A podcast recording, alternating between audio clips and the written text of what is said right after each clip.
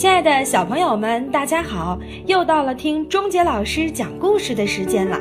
今天我给大家带来的故事叫做《好想吃榴莲》。小朋友们，你们有没有吃过榴莲呢？榴莲好不好吃？是什么味道呢？今天呀，故事当中的主人公是一只小老鼠，它从来都没有吃过榴莲，也不知道榴莲是什么味道。那么，你们可以告诉他吗？好了，故事马上开始。好想吃榴莲，小老鼠突然很想吃榴莲，可是它从来没吃过，不知道是什么味道。小老鼠跑去问狮子：“狮子，狮子，你吃过榴莲吗？”狮子想：“榴莲是什么东西啊？听都没听过。”可是他却告诉小老鼠。啊，呃，榴莲呢？榴莲的味道就像西瓜一样。小老鼠跑去问山羊：“山羊，山羊，你吃过榴莲吗？”山羊想：“榴莲是一种花吗？可以吃吗？没听过呢。”可是他却告诉小老鼠：“哼哼。”吃过呀，榴莲吃起来和菠萝一样好吃。小老鼠跑去问河马：“河马，河马，你吃过榴莲吗？”河马想：“榴莲好像在书上看见过呢。”可是他却告诉小老鼠：“当然吃过呀，榴莲吃起来就像番石榴一样。”好吃的不得了！哇，榴莲吃起来又像西瓜，又像菠萝，又像番石榴，真是太神奇了！好想吃榴莲，好想吃榴莲，好想吃榴莲，好想吃榴莲！小老鼠到市场买了一个榴莲回来，狮子、山羊、河马看到了，他们也好想吃吃看。好想吃榴莲，好想吃榴莲，好想吃榴莲，好想吃榴莲，好想吃榴莲，好想吃榴莲。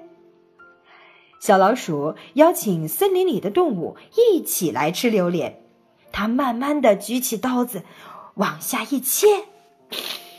好想吃榴莲，好想吃榴莲，好想吃榴莲，好想吃榴莲，好想吃榴莲。榴莲里冒出一股很浓的味道，大家叫着：“嗯，这是什么怪味道呀？”“对呀，这是什么怪味道呀？”全都被吓跑了。小老鼠离得最近，来不及逃跑就昏倒了。当他醒来的时候，榴莲的味道已经变淡，闻起来香香的、臭臭的，很特别。小老鼠想了很久，它鼓起勇气，挖起一小块榴莲，轻轻的、轻轻的咬了一口。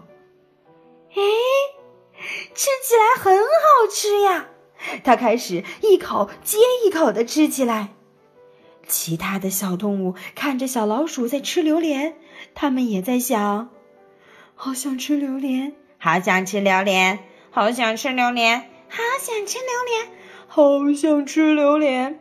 大家都冲过去，大口大口的，快乐的吃着榴莲。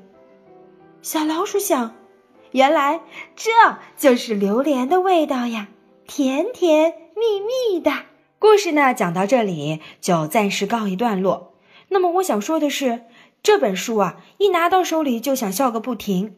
从一只小老鼠突然想吃榴莲开始，展开了一场有趣的探索之旅。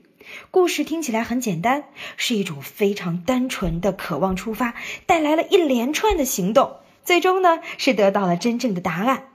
勇于尝试的小老鼠，从想到挨个的去询问他的朋友。一直到最后的付诸行动去买切开从不适应到大口的品尝。